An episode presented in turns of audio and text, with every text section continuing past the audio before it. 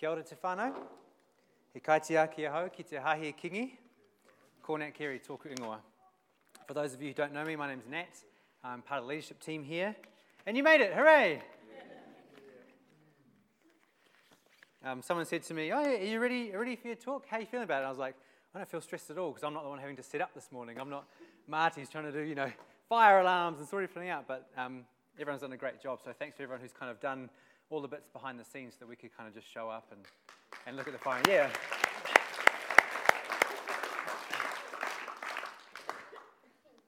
It seems easy for those of us who, who don't have to be a part of it, but it's a lot that goes on behind the scenes.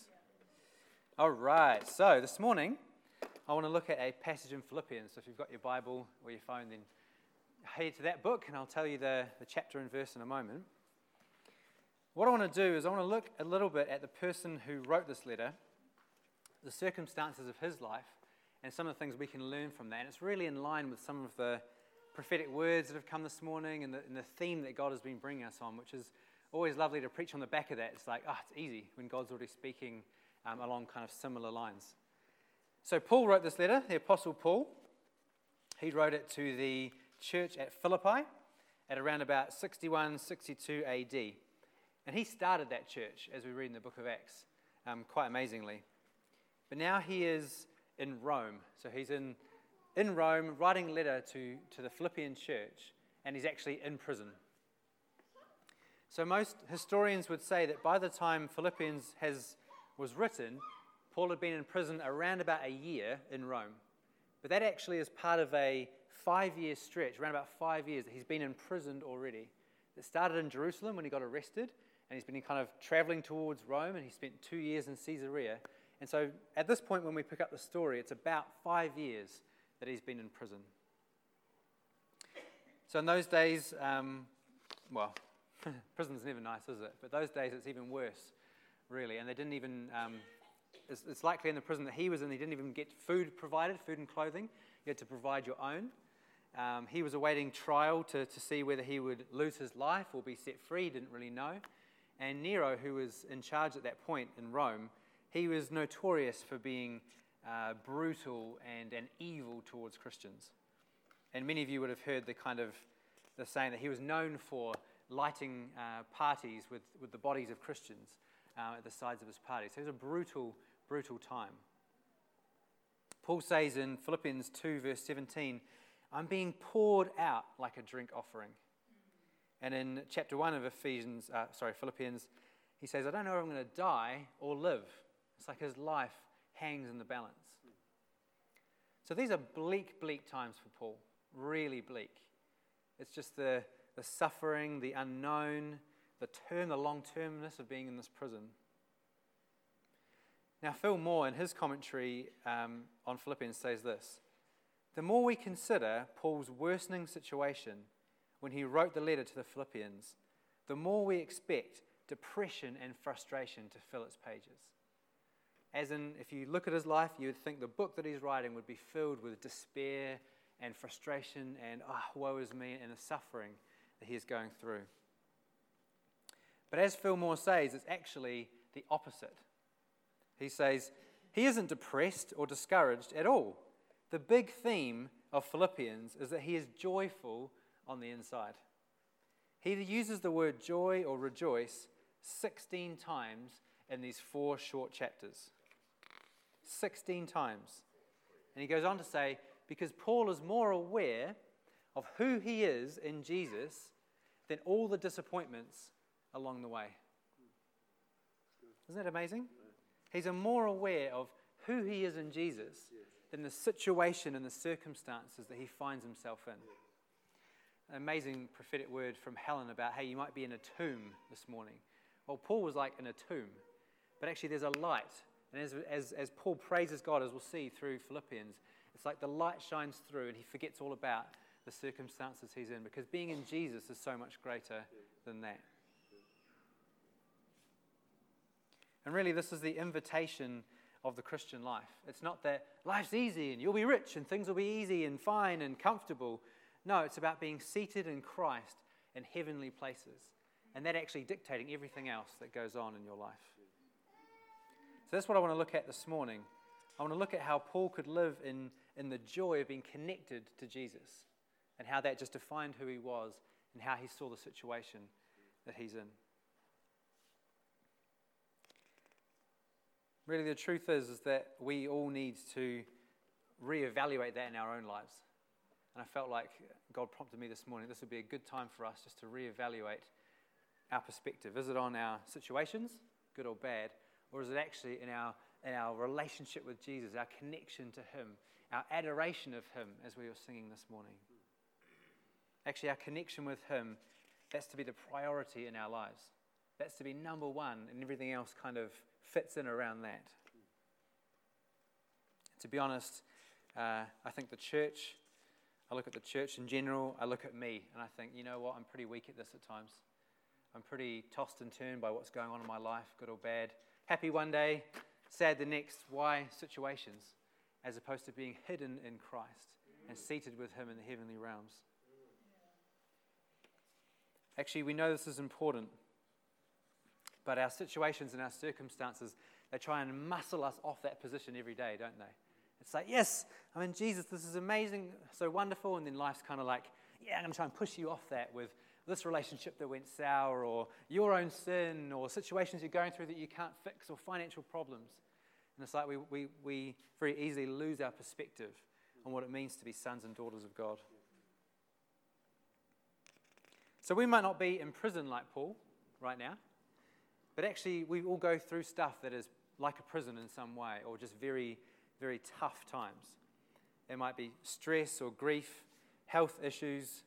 We might lose loved ones, sleeplessness, job uncertainty, you name it, fill in the blank. Times we feel desperate and hopeless. And even at times we just feel like, oh, I have, I have no value. I'm like trash. We might feel like that as well, which is not true. But that's some of the things that we can go through and the feelings that we can feel. Others of us actually might be flying high right now. You might just got married, like Joe and Alex, and life's good. And um, you might be excelling in your job and just feel like, man, I'm making a difference and I'm flying and I'm, I'm really working where I should be in my gifting. My finances are all good, or I've got a close set of friends around me who really look after me. That might be you this morning. And that's good. That's a good thing. We rejoice with you if that's how you feel. Others of us might just feel blah, just a sense of boredom in our life. Like our faith is boring and jobs are boring. and we might just feel like we're a bit stuck with no joy. Maybe we're stuck in habits we can't break. Maybe we feel like we're living a double life. There's a whole range in this room, even this room not that big, this many people. We all have people who feel like they're on top of the world and people who feel like they're really, really struggling or somewhere in the middle. Really, the message of Philippians is this it doesn't really matter what your circumstances are. There's something greater at work in your life that we need to focus on, tap into, and have joy in. And it's about joy in a relationship with Jesus, isn't it? It's just simple. This is not a complicated message. Christianity is not complicated, it's a simple relationship with God. We're children of a loving Father, and we have Jesus by His Spirit. So good. I love that. The songs we sung this morning praise the Father, praise the Son, praise the Spirit. In Philippians 2, Paul says that we are united with Christ and we have comfort by His love. Um, other places, Paul talks about we are hidden in Christ. We're seated at the right hand of God. We are dearly loved children. Do you know those in themselves, they're life changing truths if you get a hold of them? If they go from just a knowledge to an experience by the Holy Spirit, they will change your life. Now, you can say that and think it's, oh, it's you know, the great things to say, but it feels like theory. Well, I was recently reading uh, a story about a nation with one of the fastest growing churches um, in the whole globe, and that's Iran, where God is just moving powerfully and people are getting saved left, right, and center in just incredible ways, but amidst great persecution. And one Iranian woman said this When we walk outside, we really don't care if we get arrested. We are not upset if we get arrested. What is 50 years in prison compared to an eternity with Jesus? Am I saved? but you know, the reason she can say that is because she understands the truth in being hidden with Christ and being a son or a daughter of God. Now, I'm not at that point yet. Man, I, phew, that's, that's incredible. But that is the truth of the, of the Bible, and we have access to that, isn't it? So, how does that become our daily reality? Well, if you want to turn to uh, Philippians chapter 4, we're going to read a little passage from there. I got a new Bible, quite happy with it. I was flicking through it, it was all very new the other day, and someone was teasing me. They're like, oh, a new Bible. so, yeah, I'm enjoying it. So, Philippians um, chapter 4, verse 4 says this Rejoice in the Lord always. I'll say it again, rejoice. Let your gentleness be evident to all. The Lord is near. Do not be anxious about anything, but in every situation, by, by prayer and petition, with thanksgiving, present your requests to God. And the peace of God, which transcends all understanding, will guard your hearts and your minds in Christ Jesus. What a passage! Such a beautiful passage. And I want to look at this because actually, Paul gives us a bit of a pattern in these verses as to how we can focus on Jesus and have a life wrapped around Him and, and, be, and that be bigger than the circumstances we're in. It's actually quite a practical passage. So we're going we're to delve into it a little bit and, and see what we can learn for our own lives. So the first thing that you notice here, oh, thanks, Brad, doing the slides for me. Always forget, is this Rejoice in the Lord always. I'll say it again, rejoice.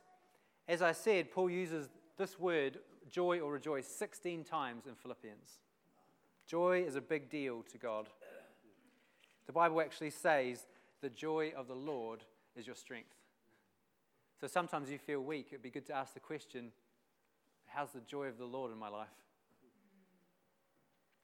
You want to be strong in God, you need to learn how to rejoice in Him. Now, notice there I said, learn to. Learn to rejoice in Him. We often think that joy is an emotion, but actually, biblically, it's a fruit that grows. It's a fruit of the Spirit. It's actually more like a muscle that grows as you exercise it. You know, if you, if you work out, your muscles get big. Actually, joy is like that. You practice joy and it grows in your life. So sometimes you don't feel like it and you practice joy and it grows and it becomes easier next time and it changes the way you see life and it changes the way you see your situation and the way you see God. It's a fruit that grows. How do we do this? How did Paul spend his days rejoicing in prison? Well, actually, he trained himself to focus on his position in Christ and in the Father. Ephesians 1, this is Paul, he says, We have every spiritual blessing in Christ Jesus. That's like an abundance passage right there. We have every spiritual blessing in Christ Jesus. We are rich in God, aren't we? We are totally rich. We're like stinking, filthy rich in God. I'm not talking about money, but actually, often we act and think like we're spiritually poor. Well, Paul didn't do this. He was in prison. Everything on the outside looked like he was poor and needy and vulnerable. He knew he was rich in Christ. He had every spiritual blessing in the heavenly places. He was brought into the family. He's a royal son of God, and his eternity is secure. Even if he died, it would be good for him because he would go and be with his Savior. That's what richness really means. God has lavished his love and his grace on us, and we have a lot to rejoice in every day, regardless of the circumstances. For Paul and for us, it's a matter of perspective. It's a matter of what are you basing your life on? How are you prioritizing your, your thought life, your time? Are you wrapping yourself around God every day? You know, the Holy Spirit breathes on truth like that and it makes it real to us. We're not just orphans alone, kind of looking at a book and going, oh, this is the glory days. Actually, the Spirit brings the truth of God's word into our heart and makes it our experience. We are rich in God. Some would say, oh, you don't know what I'm going through. Like, how can you say rejoice when, when I've got this waiting for me, or this problem, or this problem? Well, I would just say, look at Paul. Look at the, um, the, the nameless, well, not that we know her name, Iranian woman who said, doesn't matter what we're going through because we've got Jesus. And I think they would look at you pretty weirdly if you said, What about my circumstances? They would say, it doesn't matter. Actually, I was, I was using my dad's Bible to, um, to do a bit of prep for this because I, I left mine at home and I was at their house, and he's written everywhere in his Bible. There's no space for it. And You can barely read it, really, because that's it's like, he's like a doctor. He's not, but you can't read his writing. Um, but what I could read, here he is there, over there. In this passage, he, he wrote this Give your face a joyride, which I loved because actually we need to read the Bible and let it in, impact us. Sometimes you just need to be like, This is truth, and I feel tired right now. I feel this or that. I'm going to rejoice in God. I'm going to praise Him. I'm going to give it back to Him in praise, like Helen's prophetic word. And we're going to let it hit our face. We're going to smile with God. We're going to laugh with God. We're just going to enjoy Him. Give your face a joyride. Paul's heavenly realities were far above his present suffering, and so are ours. It's not false to enjoy God when you're in the middle of pain. Actually, you need to do that. it's, a, it's a practice that makes you strong when you're struggling. I'm not saying that you don't be real with what you're going through and kind of put a mask on and just sort of, I'm fine, brother, how are you? Yeah, I'm good. No, you feel pain deeply and you do it with others and you do it with God. But you do it in a way that brings you back to joy because joy is where you live. Pain and, and suffering, you feel it and you've got, to, you've got to express that with God. It's healthy, but you come back to a place of, and I'm seated with Christ, and I'm, and I'm secure in Him, and I've been adopted for all eternity. That's where we end up. Sometimes when you're in a battle, that's like a daily thing. It's like you daily feel the pain and you come back to joy. Sometimes it's like hourly or minutely. It's like, oh, this is so painful. You work it through and you come back to God. And what if your circumstances are good? Well, then rejoice in that too. But don't let that become your biggest thing. When the disciples um, got sent out from Jesus, they, they saw amazing things happen. They healed the sick, they, they, they cleansed the lepers, they came back rejoicing. Jesus said, I saw Satan fall like lightning. It was like, amazing things have happened. And he said, But rejoice that your name is written in the book of, of heaven or the book of life. He's saying, Yeah, there's great things going on here, but rejoice in who you are. Make that your top reality, your top priority of what you're focusing on, is that you're raised with Christ. So the next part says this it says, Let your gentleness be evident to all. The Lord is near. Don't be anxious about anything, but in every situation, by prayer and petition, with thanksgiving, present your requests to God.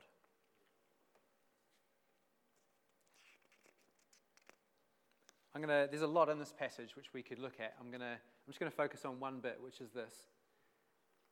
Well, you pray. Okay, two bits.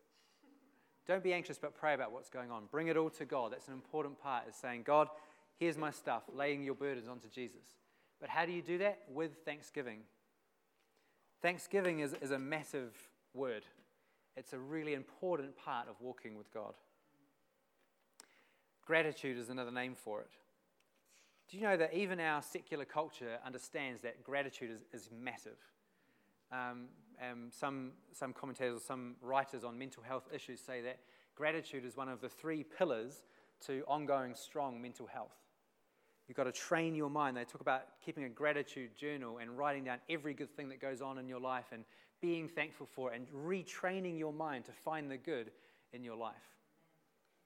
Now, that is good stuff, but do you know, as Christians, it's like way more powerful for us because we know the one that we're grateful to and we're in a relationship with him. We're not just saying, Thank you, silent universe, for your wonderful provision and training us.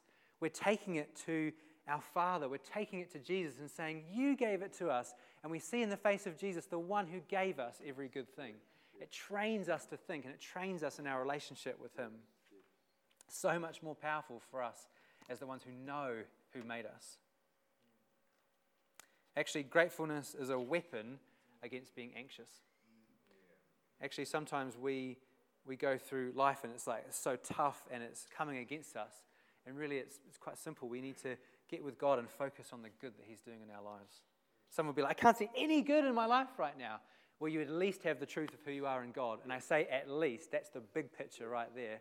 But even in your situation, there's things to be thankful for people, uh, blessings, whatever it might be, you find it and you hunt it out and you retrain your mind to be grateful to Jesus.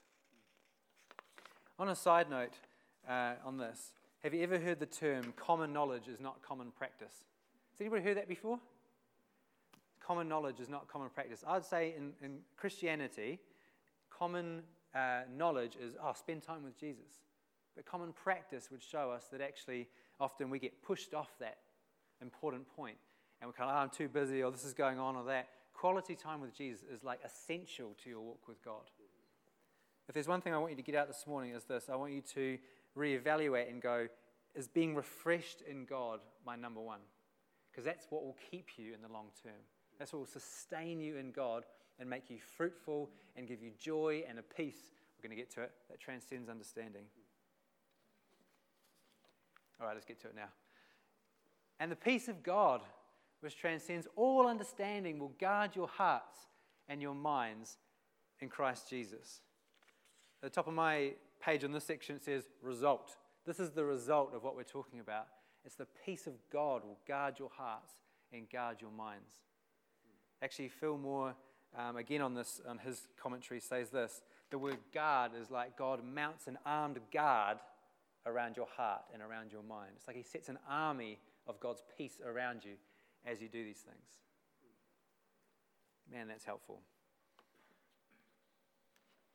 This is our outcome of communing with God, of rejoicing in Him, of, of praying with thankfulness. Doesn't that sound like an amazing way to live? To live your life guarded by the transcendent peace of God. Do you know, everyone in life is looking for that. Our world is obsessed with, with trying to find this. They might not realize what they're looking for. They talk about fulfillment or, or life to the full, happiness, whatever it might be. What they need is a peace of God that transcends understanding. We have free access to that through Jesus. We don't have to go looking for it, we have free access to it. A lady at my work recently said to me in the kitchen, Why are you so happy all the time? And I said to, well, I was inside, I was like, Whoa, that's good, because that's not how I feel at work sometimes. Coming grumpy with a cloud over my head. But I said to her, It's because I've experienced the unconditional love of God. That's why. And actually, I've shared about another colleague of mine, this is a different one. I got to pray for her, for her family, and share a, a prophetic word for her that, that really sunk in. And then Lee and I got to meet with her and share the gospel with her and just talk her through some stuff. And it was like what she saw was a taster of this peace that transcends understanding. And I'm a total novice in this. But I'm just thankful that someone saw a little bit. You know, that's, that's something to celebrate. But I feel like I am just learning how to tap into this peace that transcends understanding. I would just say to you as well here if you're here and you don't yet know Jesus, this, this is what you're looking for. This is really what, what life is about. What you were made for is to experience the love and the peace of God in your life. That goes far beyond the situations you're going to go through. If people promise you easy life, I met a guy, I often pray for a guy on the waterfront once. I said, Hey, just walking past, I felt prompted, can I pray for you? he said to me, I don't do that stuff anymore because I joined a church and they told me if you, if you come to church, you'll find a wife and that's what I want and I'll be happy. And I just felt I like I didn't have the words to, to, to kind of process that in that moment and just kind of unravel. It's like, yeah, people are, you know, wives are a blessing from the Lord. But God doesn't promise an easy life, He promises Him to us. And this person walked away because they had a faulty theology and they were promised stuff. Stuff. The people promised them didn't happen. And God says, No, I'm promising you myself, not easy circumstances. You and I are the same. We need this. And it's through Jesus that we get this. That's how we start this journey and how we carry it on. We surrender our life to Jesus and say, It's all about you now. I'm giving my life away to you. Fill me with a peace that transcends understanding. I'm going to fix my life around you now. And actually, for the rest of us, it's just it's how we carry on. We need to re look at our lives and go, have I been pushed off the mark with busyness or problems or, or this fancy thing, you know, this fancy idea that I'm, I'm into, or this, this, you know, this book I'm reading about, oh, it's all about church growth now, so we're, you know, we're running after that. No, Jesus says, hey, it's about me. It's about a relationship with me. It's about being refreshed in my presence. Even being in this hall is a big deal for us, um, and I'm loving it. But in the last three years, our church has really changed in some ways. Um, we've seen God do things that we haven't seen before. People getting saved on Alpha or, or joining the church or seeing our values and saying, oh, this is, this is what I'm after. Right? Well, it's easy for me and anyone else in the room who kind of carries the church in their heart or carries a position of leadership to go, all right, now we're busy and we're off and we're trying to integrate this person and we're starting connect groups and we're, you know, we're trying to do this for people and you get busy. And God's like, hey, number one, you need to get refreshed in me. You can't busy yourself out, you'll burn out. If you speak to anyone who's been happy in God long term, they'll tell you it's about their time with God that sustains them. I was talking to Pete this week, and he was just saying, there's this going on, or this or that. And he, his comment was, but I've, got, I've had some really refreshing times in God.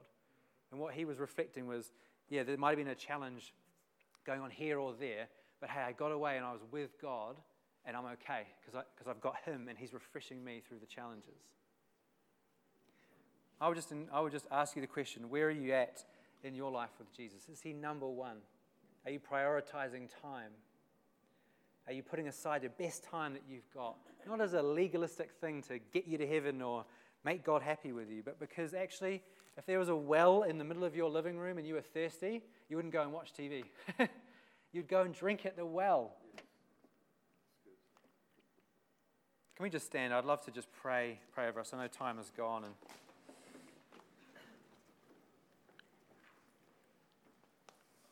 Maybe if Jack here, if you can play for us. I would just want to encourage you with a challenge. Are you, are you being refreshed in Jesus as your priority in your life? You might say, I have no idea how to do that. That's okay. God will help you. God will good, put people around you to teach you how to do that. It's just, just step by step. He loves you through it.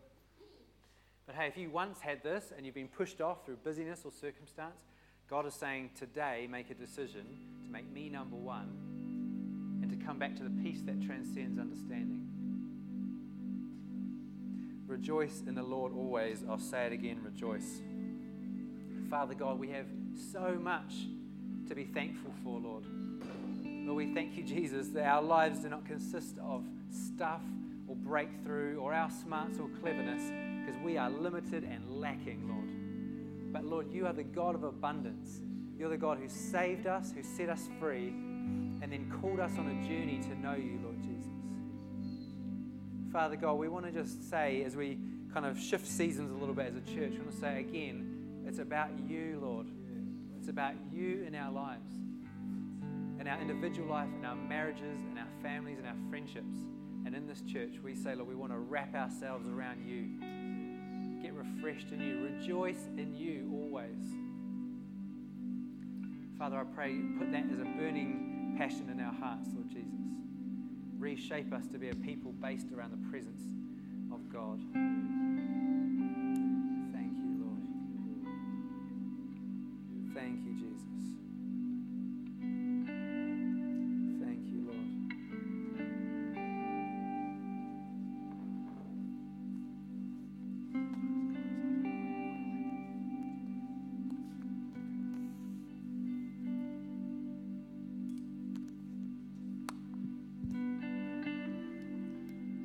Refreshed in God is everything.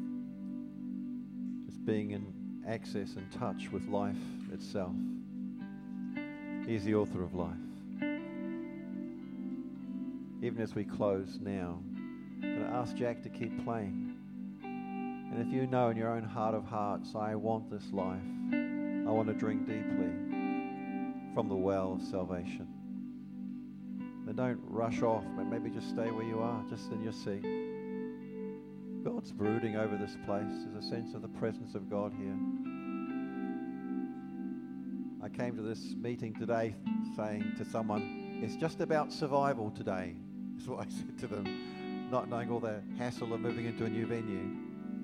But of course, God opens the trapdoor of grace and actually He pours His Spirit out on anybody who's thirsty and will turn to Him. If that's you this morning, you're thirsty you need to be refreshed, then just now's the time to receive His grace. You may be happy to do that in your seat just as we close. You do that as Jack continues to play, as people shuffle out and gather their children in. You might want to just stay in your seat.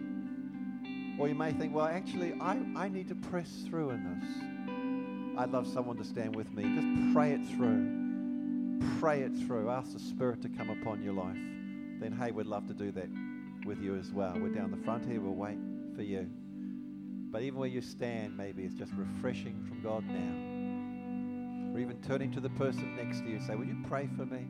I need more of this refreshing. But God bless you. We're going to close the meeting formally now because we have to. The kids are out there. We know that we don't go out there and get them now. They're probably tied up, those who are working with them, running out the door. But no, we'll, we'll close it now. So God bless you. See you here next week. This is our new venue. We'll be ironing out all the glitches. We'll get there in the end. But how good is God that He should be among us even now, happy to be upon us. Let's continue to press into all He has for us, shall we?